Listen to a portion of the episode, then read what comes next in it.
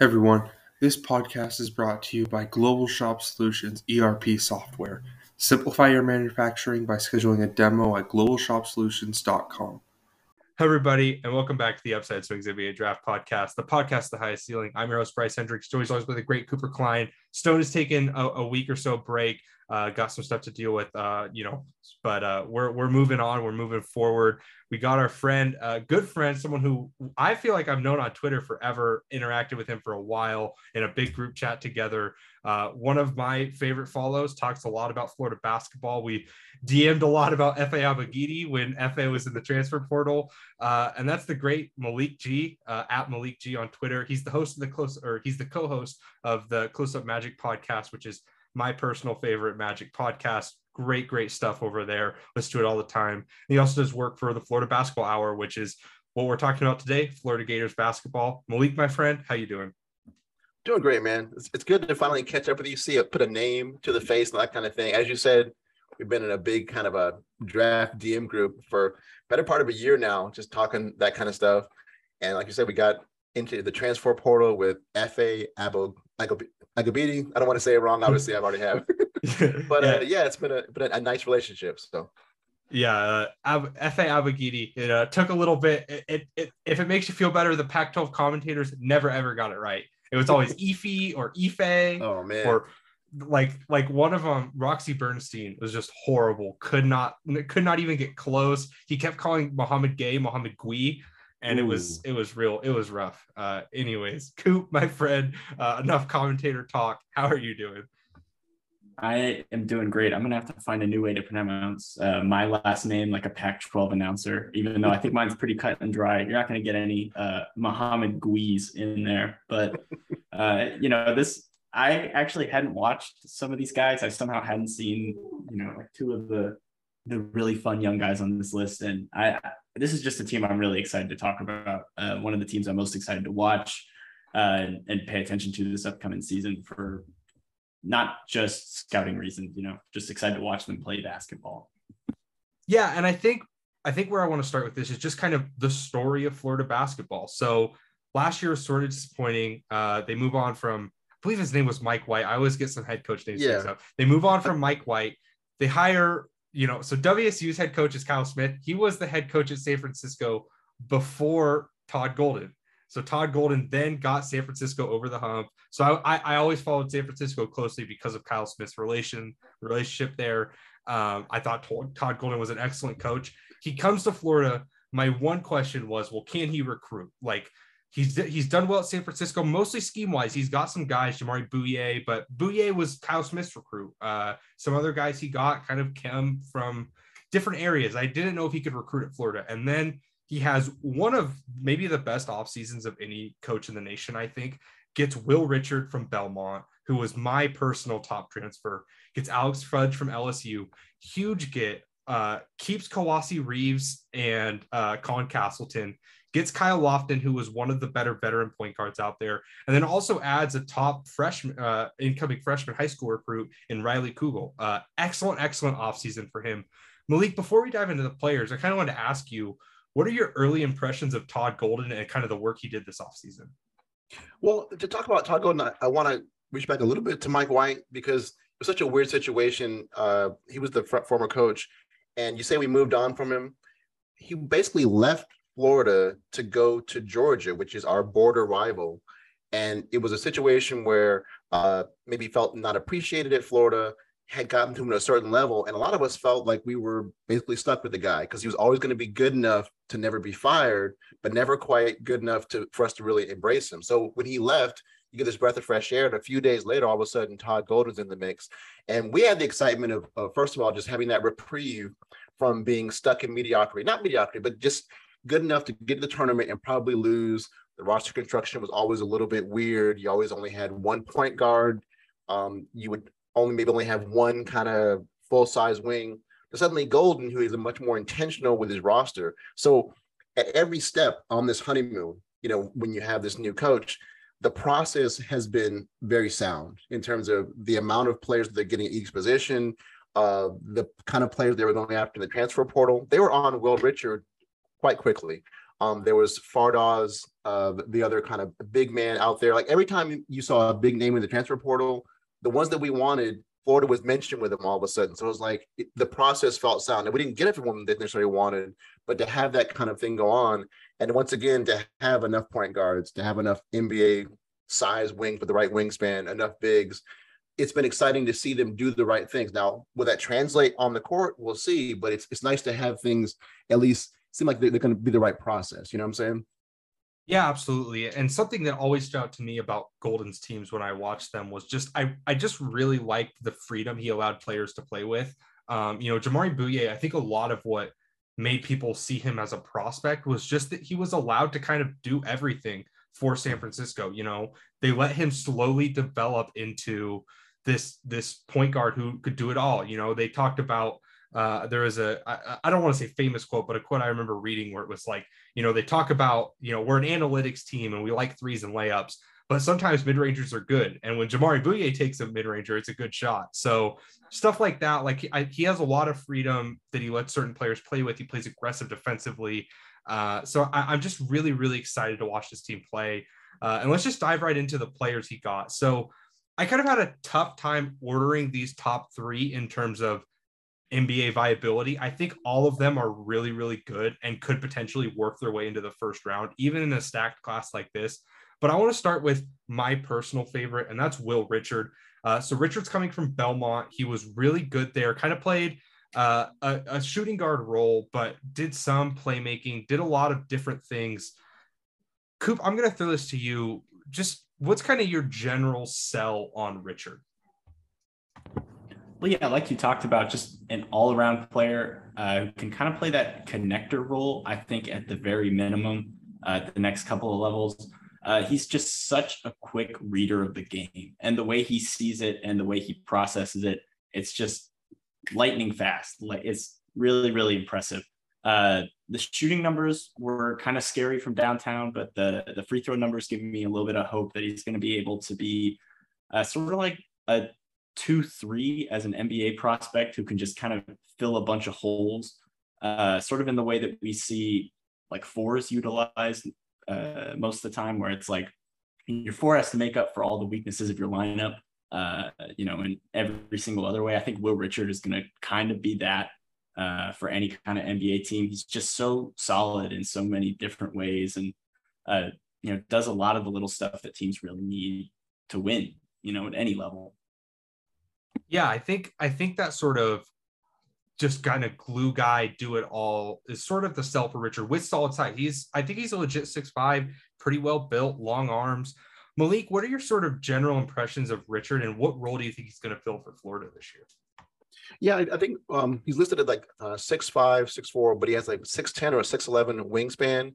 And when you see the highlights of him, he's doing things in a lot of ways. He's deflecting balls. He's playing down low some. He's taking it from, from outside. So one of those kind of like you said, an NBA uh, body type to be able to do a lot of things on the court. And for Florida, who in past years would only have maybe one at a time, uh, those kind of NBA level wings, to now have a guy like Will Richard next to, as we're going to talk about in the future, guys like Kowacie Reeves, Alex Fudge, to have a plethora of those guys that you can maybe play together to maybe throw on someone defensively, but also just go inside that kind of thing. I was disappointed on Tuesday when I saw Florida practice where Richard apparently I think he slept on a wet spot, something like that. So he has a little bit of a strain going on in, in one of his legs. So I think he could be back in the next couple of weeks. I wasn't actually able to see um, how he kind of fits with the guys and how they're going to use them. But what you said before about encouraging um, offensive, you know, productivity and developing in different ways, I felt like I saw that in that first practice. You saw guys that I thought were only going to be off ball, playing on ball, practicing in the paint, doing different things. So where Richard, I think, is going to be able to do some of those things and kind of improve uh, kind of his all around game with the Florida and kind of do that kind of stuff. So that's what I'm kind of expecting. Yeah, absolutely. I think um, I think for me, like the real sell is just the defense. I, I think the defense can potentially be elite. Um, there were moments where he was really locked down on the ball, um, but he's also a good playmaker off the ball. You know, I think sometimes we think of players are elite in one category and not the other. And Richard might not be elite in either right now, but I I do really like his rotations. Like he made some excellent rotations as the low man at, at Belmont. Belmont's big was uh not someone who could really protect the rim. Uh, they brought him out on the floor a lot, did some hard hedging, and Richard was excellent at getting in the way and, and, and just making things hard for drivers. Uh, Belmont, of course, that was in the OVC. We'll see how that transfers to ACC right, athleticism, right. but I I think he can really do that. I think the vertical pop is there. He's not going to be like a rim protector, but I think he can make excellent rotations uh, and and discourage some drivers. Um, I I just think like we might th- like this Florida team might be the best defense in the country next year. Uh, we'll talk about some of the other guys on their team who are just also really insane. But uh, their mix of solid rotation, uh, rotational defenders, uh, excellent playmakers uh, with steals and blocks and such, and then a great rim protecting big in Colin Castleton. Uh, just a lot of intrigue there. Coop, what do you think of Richard defensively? Are you kind of with me where I, I I feel like he's just right up our alley. He's the type of guy you and I both really like. So how do you feel about his defense?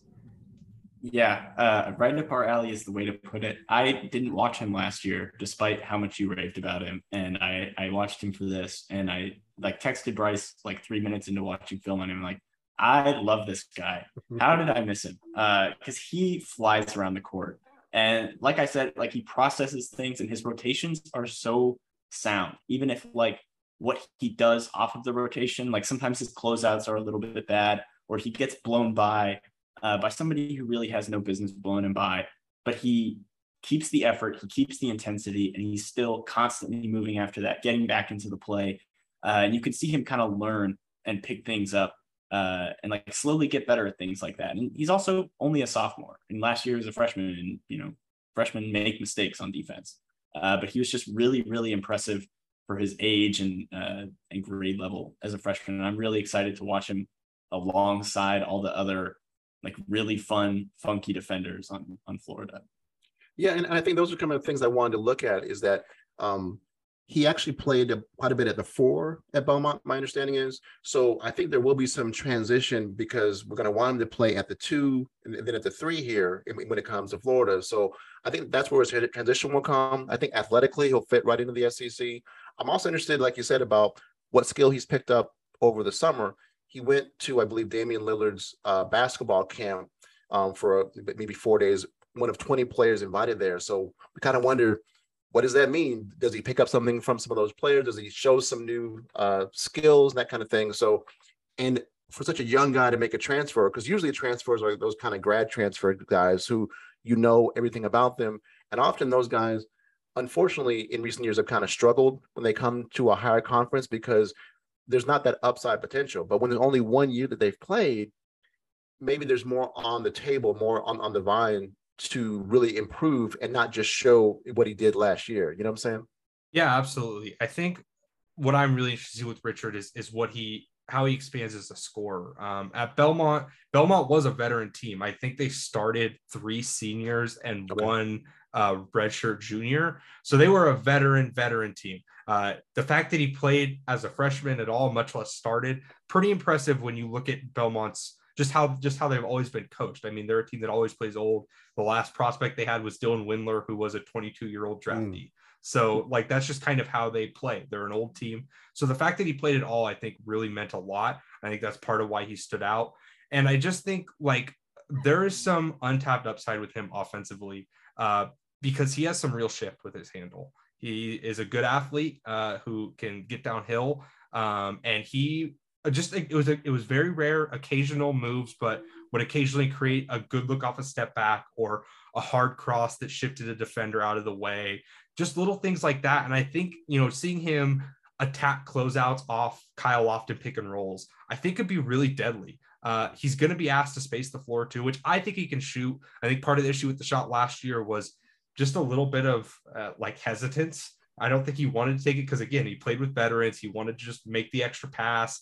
Uh, Belmont in general is not a great shooting team, um, but he he I think he can shoot. I've really liked I like how the shot looks. You mentioned him going to the Damian Lillard camp. Uh, I'd be interested to see if you know maybe he uh, picked up some shooting tips there. You know, from a guy like Dame, who's one of the best shooters in NBA history. So that's just sort of where I'm at. Malik, before we move on from Richard, do you think he starts this year, or do you think he's more likely to come off the bench and, and play sort of a sixth, seventh man role? Well, um, me and the Florida basketball Hour, guys had kind of gone back and forth. Um, I was feeling very confident that he was going to start, be the starter at the two. I and they were as adamant thinking that um, a guy like Myreon Jones, who was a transfer from Penn State, who kind of struggled last year, but was again retained by Todd Golden, kind of a six-three combo guard, emphasis on on the two, or even a guy like Niels Lane, who's kind of been a, a jack of all trades for the Gators, might start. Um, I'm kind of backing off Will Richard definitively starting with him starting behind the eight ball, having to be slowed by injury a little bit, and with Myreon Jones uh, being that kind of another. They basically he's the third, fifth year senior on the team, but I can see Richard being the first guy off the bench, playing at the two, three, and even the four, because I've seen Niels Lane and even Kowacie Reeves, to my eye, playing a little bit at the four, that kind of thing. So um, I think he might come off the bench, but I think he's a guy who will, you know, play significant minutes, 20, 25 minutes a game, that kind of thing, and be an important player and be on the court at the end of the game. So yeah, and I also I could see Richard being the guy who starts the season coming off the bench and then come conference play, they just need him. They just need him on mm-hmm. the floor. He's too sound, he's too impactful. And then by the tournament, maybe he's like really breaking out. Like I could see him kind of taking that trajectory. He could also be in Florida two years, you know, like maybe he's he's here ne- like he's not necessarily definitely going to be a 2023 draft guy but he is someone who really intrigues me who i really like and i think at some point he's going to break out and, and really get looks to jump up boards. Uh, moving on to another person who is just just perfect for coop and i. Might i like i think coop had him top 15 before uh, before the draft announcements and stuff last year because he's just, I mean, he's just perfect for us. And that's Alex Fudge. Uh, Alex Fudge was at LSU. I believe he's listed at six nine now, which, um, you know, maybe I, I thought he was like a, a, a string bean six seven at, at LSU, but maybe he did grow. He's young, very young for his class, bouncy athlete. And just, I, I think the, the main thing is just that defensive playmaking. He's all over the place. Um, I'm sure Coop has has some stats about you know his his steal and block rates just being out of nowhere uh, because he was crazy last year, and, and that was in limited minutes, uh, coming off the bench next to Tari Eason. Didn't really play in space, wasn't really you know given the power to dribble it all. But I think there's a lot to like with Fudge. He's someone who I'm very high on. So Malik, what are your kind of early impressions of Alex Fudge? Well, it, it kind of feels like uh, the prodigal son returning to, to Florida, really, because he's a guy out of Jacksonville who we always thought should be coming to Florida. Thought we had a chance at him. Then LSU, uh, who was well renowned for, you know, a little shadiness when it came to recruiting and the way that their coach was doing things. Suddenly, he not only went to LSU but went there early. So to finally get him back was the big deal. And then you watch him on, on the tape. This guy, I think it was six eight in high school. I do think he is actually a six nine. He has not really his frame has not really filled out that much. Uh, he does seem a little bit stronger in watching him. Uh, there was a target weight that he and the strength coach mentioned of 215 they wanted to get him before the season. I don't think he's not going to get there. I think they'd be lucky to get to maybe 205, maybe in that 208 range, that kind of thing.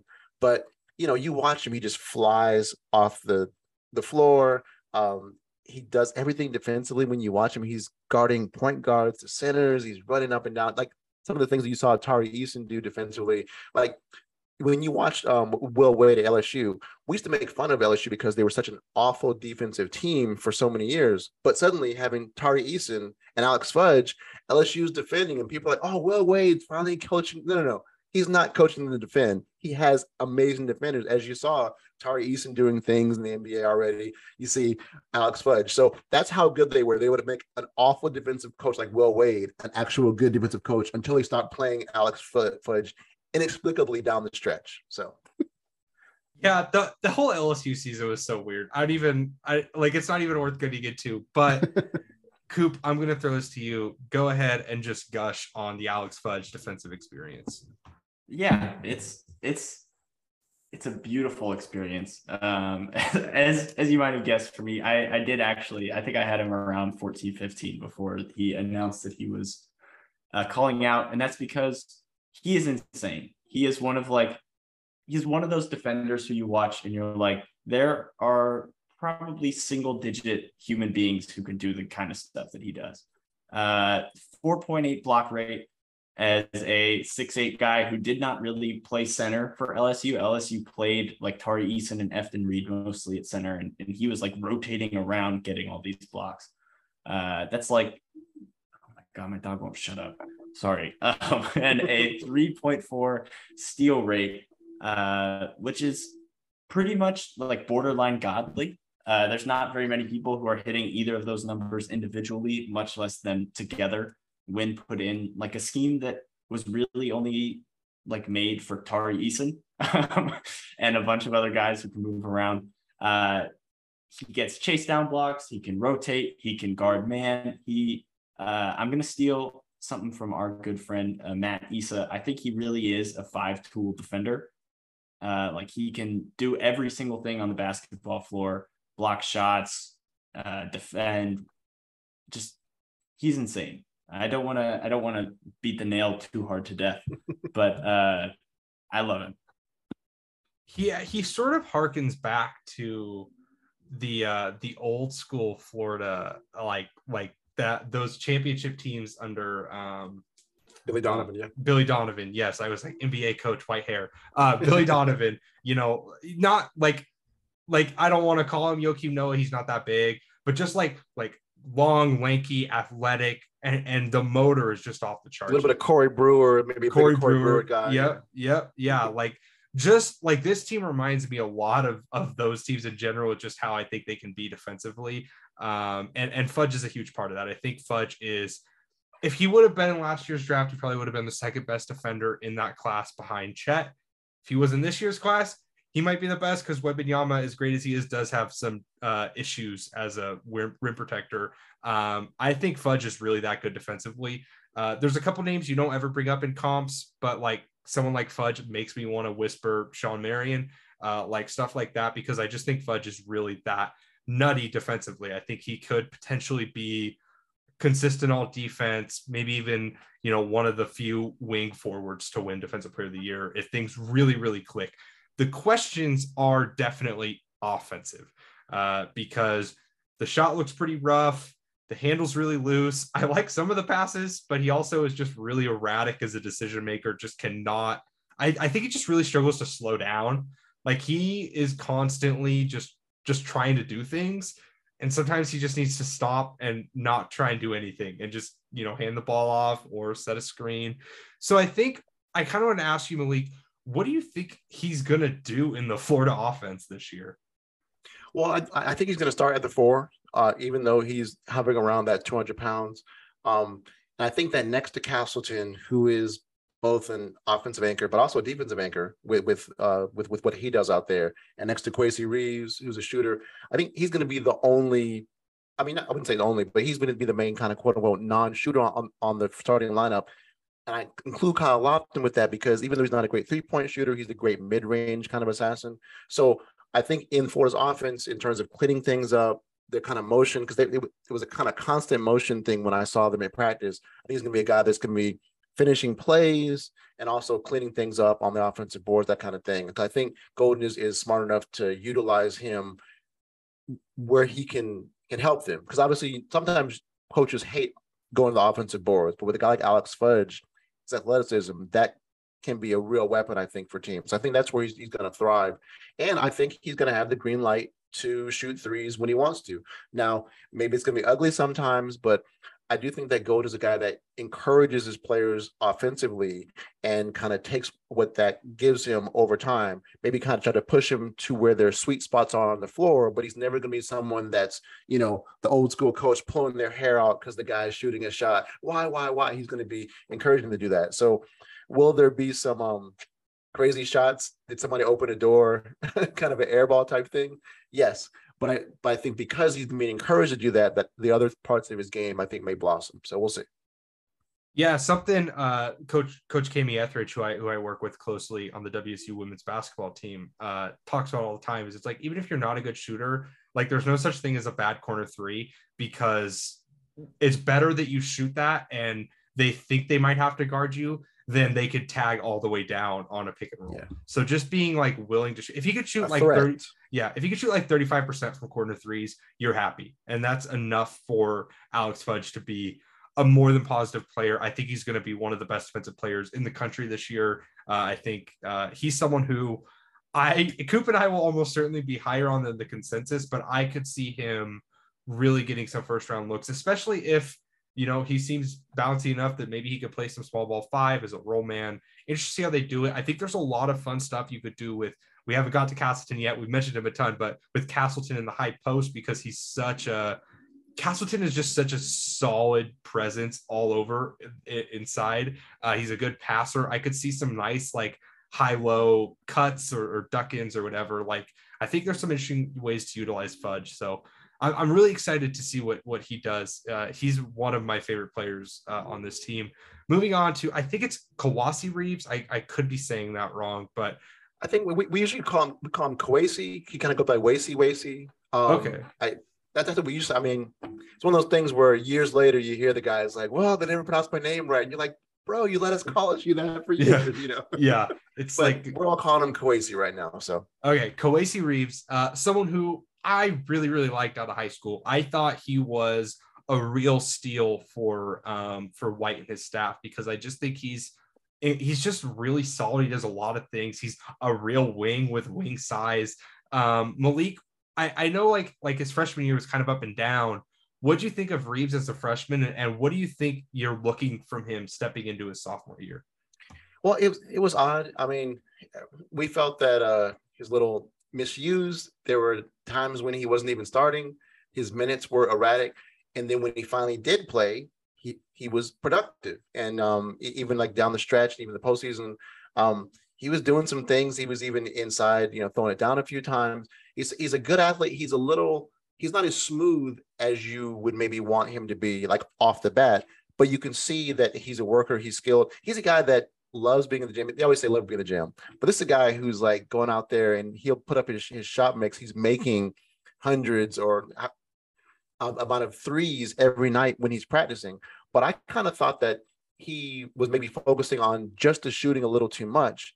And in a little bit that I watched in practices, I liked seeing them trying him at different things. Even though the handle was, was a little bit spastic, making him a ball handler, making him a driver, having him finish in the paint.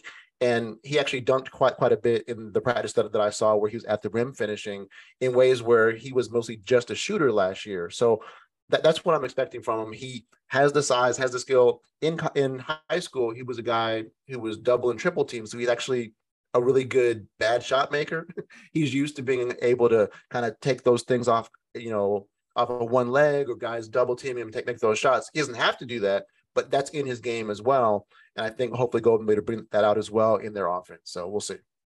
Yeah, something I I really like about Reeves and that I think he can he can really step up to do this year is, is to kind of be that go-to guy in the clutch. He's not going to be the best player on this team because Colin Castleton's probably going to be the best player on this team if we're just being honest.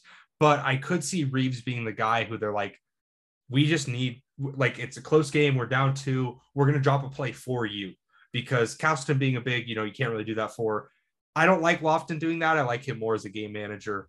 Reeves, I think, could be that guy. I think Reeves has the size um, and, and, and the touch. Uh, something that I loved about him, that I what made me buy into him was that I really liked his motor. I thought he was a like in high school, even when he was playing against worse competition. I just liked that he always seemed like he really gave a shit, and he was really trying. He was getting offensive boards. He took body contact. You see a lot of guys kind of you know know where they're at, especially once they've committed. You know, I've committed to Florida. I'm gonna take it a little easy, and and, and I can respect that too. But Reeves had that where it's just like he just seemed like he was always trying to just make the dirty plays. And, and I like that from my six six wing. You know, I think that's something that's really valuable. Coop, what do you feel about Reeves in general? And how do you feel about maybe what his translatability to the NBA might look like? I mean, I I think I really buy the shooting. I think that's kind of the thing that really impressed me is that he is like constantly moving, constantly shooting, and he hits out of a bunch of different uh, alignments. I mean, the percentages like just aren't like I think he it was like 30% last year, if I recall correctly. I uh, should have that number written down, but I'm embarrassing myself right now. 33%. So he had a third of his threes last year. Uh, I think that really undersells the difficulty. Uh, like he was getting like hard closeouts and he's just shooting over and you know, he's like he catches the ball at a weird spot and ends up having to turn into the shot, nails it. Uh, you know, catches a ball from the. I mean, it's the Florida logo, and the Florida logo is very wide, but it's still it's still a logo three. So, uh, but I mean, his release is really quick. I think just that plus kind of what he showed as more of a cutter and mover when he got more minutes at the end of the year, uh, just as a, a fun off ball wing who can do a little bit on ball if you really need him to. I mean, it's just a, a really fun combo in an athletic six six wing. Yeah, and, yeah. and what you what you said about, about that that motor is uh it, it's definitely evident for him. He's really kind of a garbage pail guy, even though he has that NBA wing size, and I think he gets that from his dad. His dad is actually Kowacie Reeves Senior, and he kind of runs a bunch of basketball camps and players up in Georgia, and um, have that kind of mentality of like we're going to outwork people and to have that in that kind of NBA body, you, you don't always see that, but it's nice to see it in Kowacie. Yeah, and I just think like uh, there's so much like leniency you can have when someone plays like that, right? Like he can make a little more mistakes if he's going to make up for it on the other end, or you know, he. I, I don't think he's a great defender right now. I I thought Not there yet. were some I thought there were some pretty major footwork issues last year. Um, I think he's athletic enough and he's definitely strong enough but even when he would get beat, you know, like he's never out of a play. He's always he's he's good at like getting crackback rebounds, like stuff like that. Like just I, I think Reeves is someone who can really develop under Golden. And I think playing in a more competent offensive system is going to do wonders for him. And he's also going to be allowed to kind of, I, I think, be given some room because he's going to be playing next to Richard and Fudge and and and Lane, who we'll talk about a little later to kind of like he won't have to take the toughest defensive assignment, but he can, you know. So if guys have to switch off, or I, I, just think there's so much value to that. I really love what Golden has built with these three wings in particular because they're just so versatile and there's no such thing as too much versatility. He can do so much with all of them on both ends. And I'm just really fascinated to see how it goes. Like I said, like after studying for this episode, Florida has become like the top of my watch list because I just I, I'm fascinated to see how Golden puts it all together. So uh, I, am really excited. Reeves is one of those guys who really pops to me. Um, just, just interested to see where he goes. I think it was awesome that, that Golden was able to keep him. Did did Reeves enter the portal and then come back, or did he never enter the portal? Well, it was a little tricky. If, if you actually uh, read the actuality, he and he he and his camp announced he was entering the portal but he never actually officially entered the portal. Because when I was checking on Evan, you know, Maya's site, I was looking to see the available guys, and I was like, well, did he go in yet? He never quite went in. Um, I, I, think that there was a little bit of a they wanted to make sure his role was defined in a more clear way than it was under under Coach White last year. I think that they felt that uh, maybe that uh, his work and his play deserved more of a role and, and more play that he got last year. And um, you know, I think Golden was obviously able to say, yeah, you know, you're a hard worker. You're going to get get what you deserve in terms of you know playing time based on what you do. And I think that's what sold it on, on them. So yeah. Yeah. Do are are you pretty confident Reeves is going to start at the three this year, or or do you I think? There's yeah, yeah. I, I, don't think there's any chance that he, he doesn't start. And also, just watching him uh, again, he was able to use the athleticism more, you know, already under the new strength coach uh, than he was last year. I, I think he's going to actually be finishing at the rim quite a lot more than than we would have expected. So that's going to be exciting to see as well. Yeah, absolutely. Uh, all right, let's move on to sort of this this trio of guys who I think are all interesting college players. And, and Malik, I, I want to get your opinions on them as college players, and then maybe we'll talk about their their NBA translatability if there is any going forward. So Colin Castleton, who we've mentioned a ton, uh, is one of I like he's someone who I feel like never gets brought up in the potential player of the year guys, but to me, he seems like a perfect fit. Excellent college defender, great rim protector, good rebounder, can score in the post, can make plays, can stretch it out a little bit. I would not say is like a super consistent stretch five, but can definitely hit some mid rangers. He's really, he really likes that hard right jab right into the shot uh, at, at the elbows or uh, kind of in the block extended area.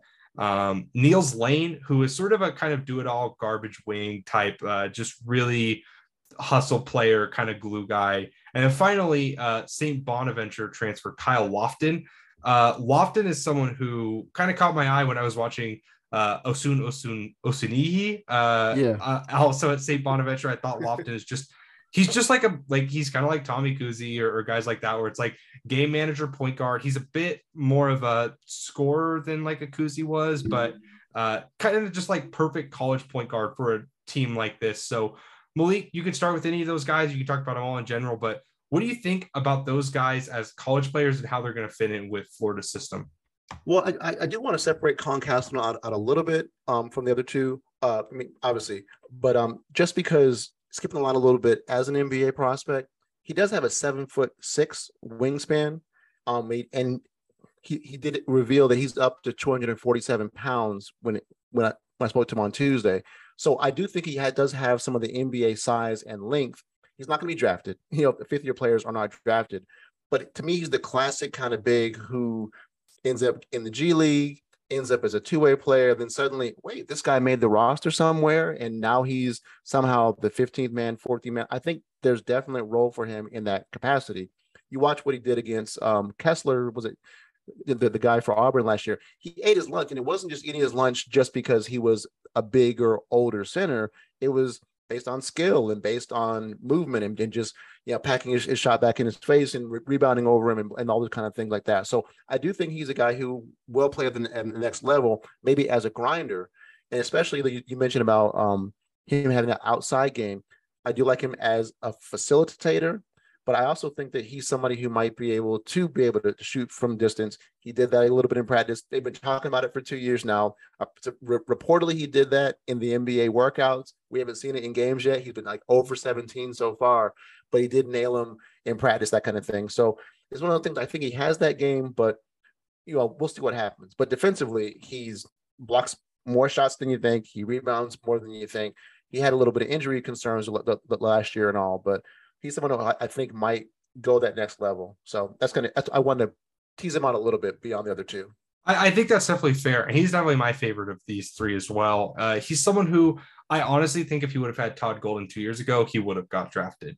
Um, mm. But I think being stuck under Mike White kind of hurt him. Uh, just playing on his like, narrative. The, the yeah. narrative isn't, you know, he's not going that kind well, of. Well, and you mentioned Florida's consistent lack of point guards. I think that was the biggest detriment to him. Like I like Tre Mann. I probably liked him more than I should have, honestly. Um, but he was not really a great pick and roll passer, and and they just like I feel like there's never they've never had players who just got Castleton to his spots. That was even back at Michigan. Uh, you know, he didn't play a ton at Michigan, but I just I I I really like Castleton. I think he kind of reminds me of like a bigger version of Drew Eubanks, former Florida or, or not Florida, Oregon State legend. Um, so who's kind of stuck around the league as a grinder. I could see him being Jock Landale type, or you know higher higher levels like um, uh, like maybe like a Mason Plumlee. Like I could see like him sticking in the league as just a really solid do everything right big who has value because that even if he's you know he's not someone who could switch or anything like that. And like i said i think he could potentially be the best player in college basketball this year if things really click right. Uh coop do you have any thoughts on castleton before we briefly talk about the other two? I mean he does.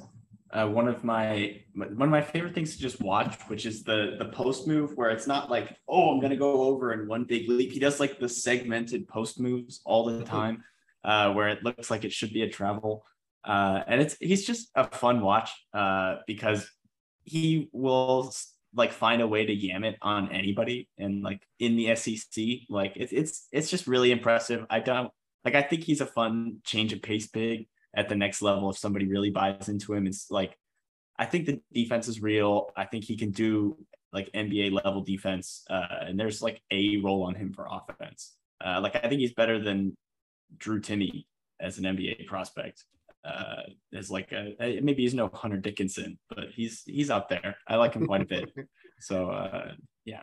Yeah. Uh, all right. Moving on quickly to uh, Lane and Lofton. Malik, what do you think of those two and, and, and how they're going to fit into Florida specific uh, context? And then we'll talk briefly about NBA potential as well. Yeah, um, Niels Lane, we can speak really briefly on him. He's basically like you know six five in that kind of two ten range, uh, very long, but a guy who for Florida can guard really from one through four because he's so strong and has such defensive skills. When you watch him, his defensive on and off numbers are just off the charts. Uh, doesn't have great touch inside, hasn't had a shot to speak of, not really a dribbler, but um, you know, like I said, he affects the game defensively. Now Kyle Lofton, um, he's at six foot three. This guy, he played basically 40 minutes a game his entire career at St. Bonaventure. If you look at look at the numbers, like he never came off the floor. I mean, and he only missed, I think, three games or something like that with a high ankle sprain. At one point, I was trying to look at the stuff last year and came back and played through it. Um, hasn't really been great from distance. Um, but obviously, you know, you watch practice and this guy's doing crossover threes and, and shooting, you know, um, you know, kind of finishing in the lane and that kind of stuff.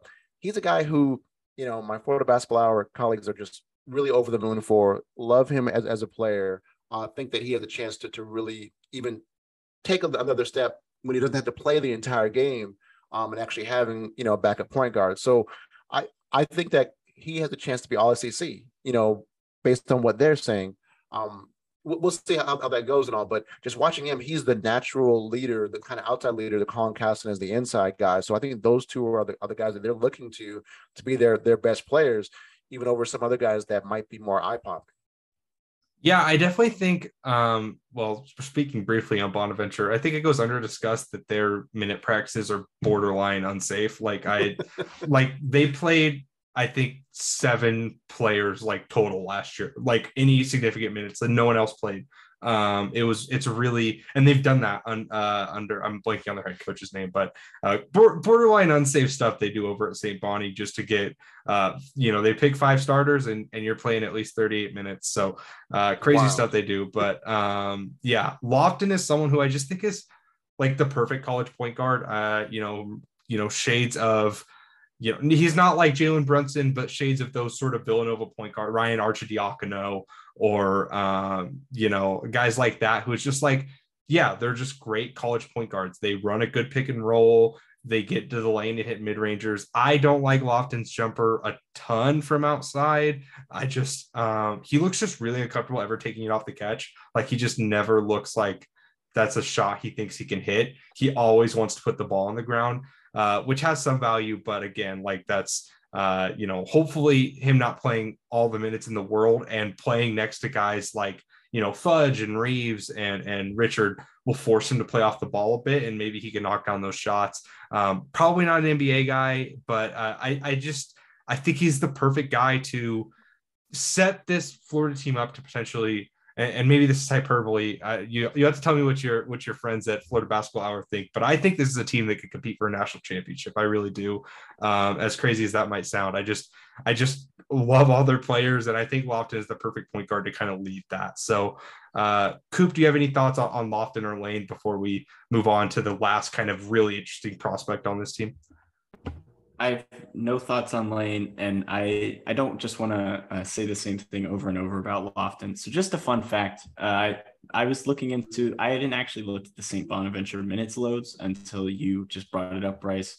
And I was looking at Kyle Lofton's junior year. Uh, there were five players who played 80 plus percent of their minutes, and then other than that, there was one guy who played 33 percent of their minutes, and nobody else was above 15 uh, on the entire roster. That was a six man rotation with Jalen Shaw playing 13.3% of the minutes, and that's it. Uh, and that was the year Kyle Lofton played 96% of the available minutes of the entire year. That means he missed like basically the equivalent of one game. It, it's basically the equivalent of a half, right? It's like one well, half of a game. How many games did they? They only played it looks like twenty-ish games that year. Like they didn't yeah, play too many. Because was that the COVID year? Yeah, they, it was six. So it was twenty-one games, and he missed the equivalent of like three fifths of a game, like a sixty percent of a game. Yeah, that's that's yeah, that's ridiculous. That is like what? you you are just begging for somebody to get injured. Like, well, and, and oh the question God. is is whether um not only uh, fatigue wise and stamina wise, what will he do with a little bit less minutes? But the ability to be more aggressive defensively because he could not come off the floor. There wasn't anybody behind him. He couldn't go for steals and that kind of thing. I think he's going to be impact defensively as, as well. Um, so yeah, it's been interesting. One, other guy I want to br- briefly, there's guy CJ Felder, uh, six seven, kind of a forward showed a little bit of an outside game, that kind of thing. I think he's going to pl- play quite a few minutes as well. I think he's a backup four, backup five as well. Um, you know, just so I think he's going to be in the mix as well for playing time in terms of that nine, 10 man rotation type of thing. Yeah, I actually really liked Felder um, coming out of coming out of high school. Uh, I believe. Um, With the Boston yeah. College and all. Yeah. Yes. Yep. Went to Boston College. Yeah. And and just uh, Boston College is a mess. They've been a mess forever. So Mhm. um, it just I, I think he's someone who by his by his you know like uh, but by the time he really develops here, I, I think he could be valuable. Um, there's a lot to like with him. All right. Uh, moving on to sort of the one guy who I think is maybe the highest upside of anyone of this group, except maybe Alex Fudge, and that's Riley Kugel. Um, Kugel is a true freshman this year, but someone who I expect to play early. Maybe I'm wrong in that. Uh, Malik, what are your kind of general thoughts with with Kugel and, and how much do you think he'll play this year? Well, um, the, the, the, little backstory for him is is that he's a, a Florida guy, Orlando guy.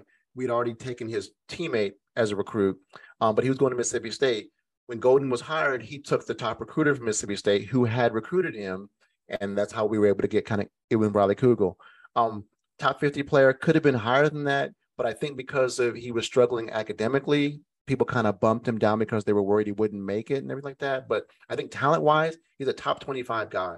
Um, a legit six five, maybe even up up six six. He has a, a pretty good frame.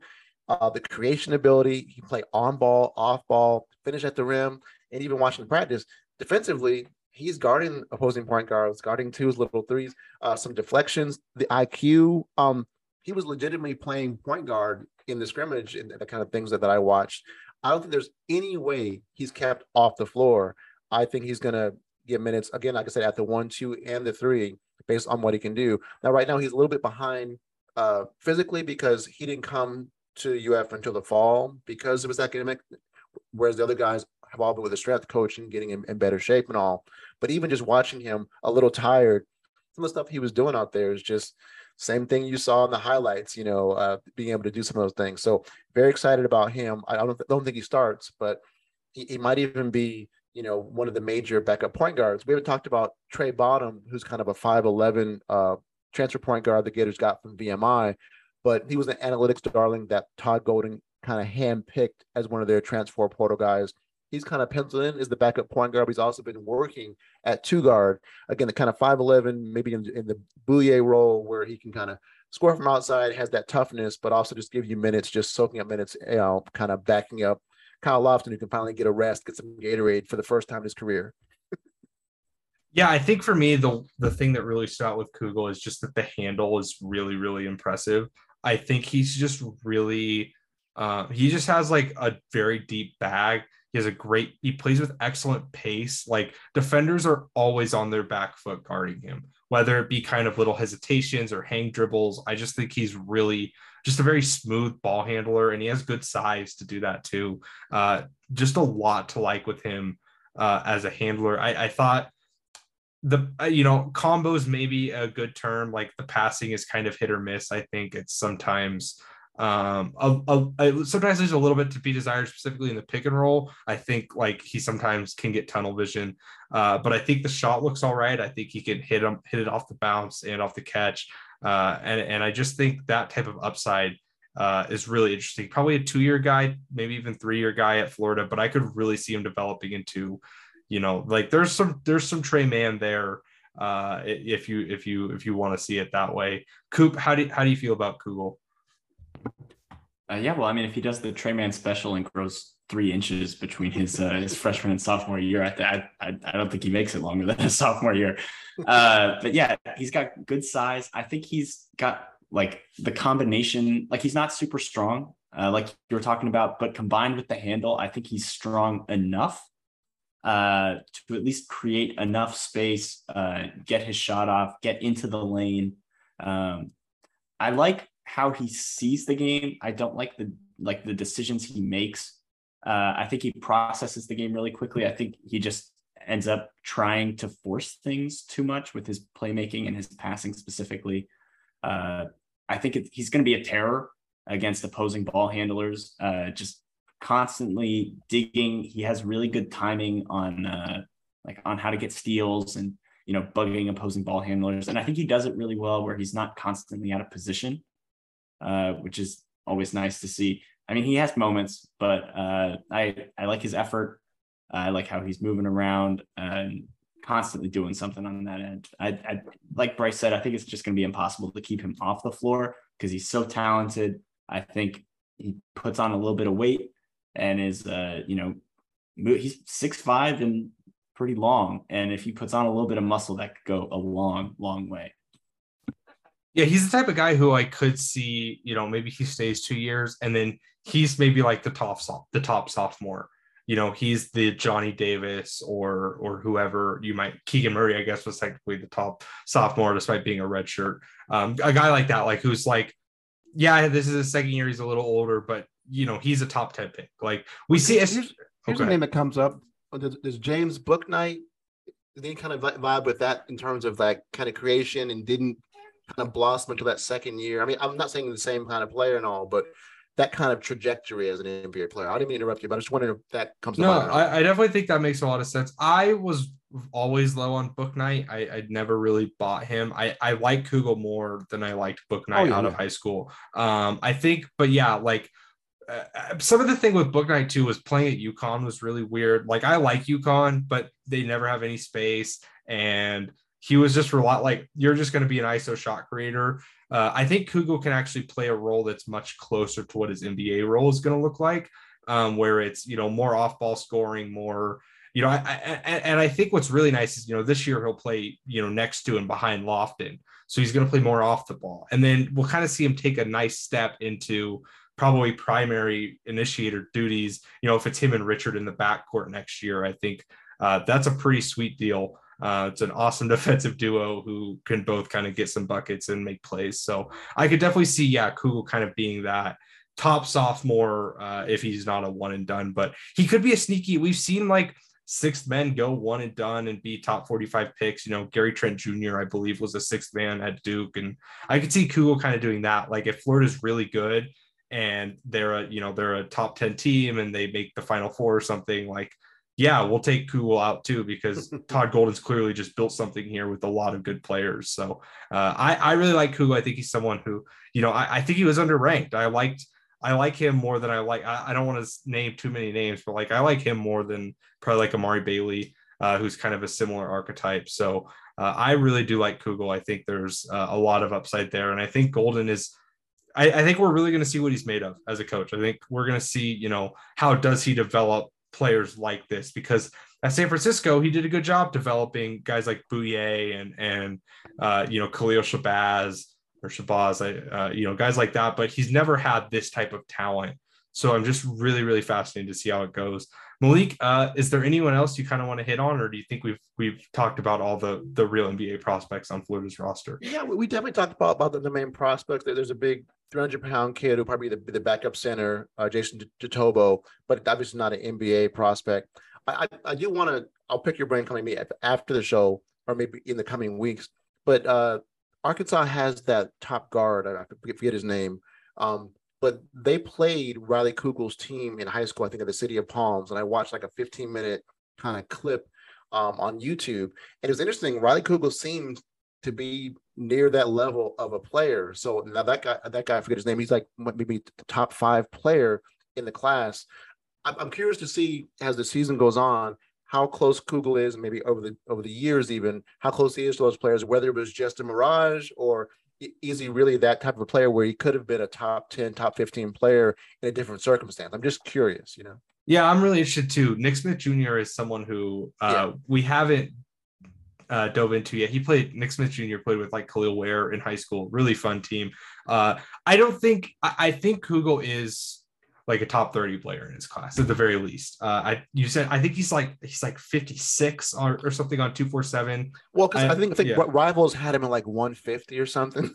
Yeah, so that's like, crazy. You yeah. watch, bro. What are we doing yeah, here? Yeah. So I think it was definitely he should have been in that top 30, top 35, 40 range rather than dragged down by one ranking that was ridiculous. So yeah, no, absolutely. I think um I think he's someone who who who we could see, you know, like return top 10 value from this recruiting class, um, depending on how things really fall, because uh, you know, this is a very awesome recruiting class. It really is. But uh, Kugel is just the type of guy who uh, I could see developing in a lot of different ways, and that could provide a lot of value down the line. So uh, Malik, this has been awesome. Uh, we can't thank you enough for for taking the time to come on. I know it's late, but uh, I had a blast. I I'm, I'm so excited for this team. I'm probably gonna I'll probably DM you all the time because I'll be watching a ton of their games this year. So uh, let the people know where they can find you, where all your great work is. I will tag everything in the description below so you guys can just go click some links. But so they hear it from your mouth, Malik.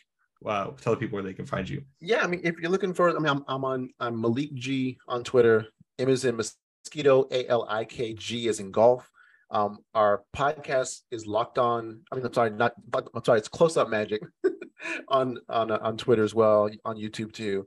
Um, the other podcast I'm, avail- I'm affiliated with is Florida Basketball Hour.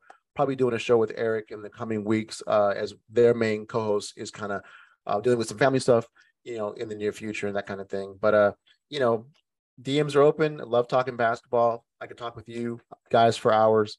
Um, you know, late at night is actually good for me because I got to get my kids to bed and then I get to actually, you know, get into some nerd stuff later on. So it's all good.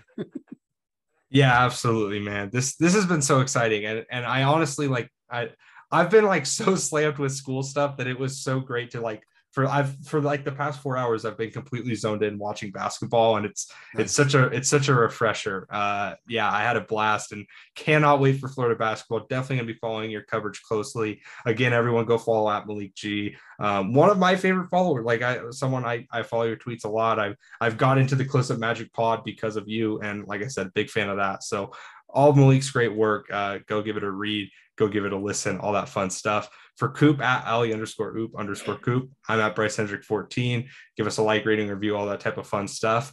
This has been the Upside Swings to be a Draft podcast. We hope Waiter Ceiling. Thank you. We once again like to thank our sponsors at globalshopsolution.com. Simplify your manufacturing and schedule a demo today at globalshopsolutions.com. Thank you.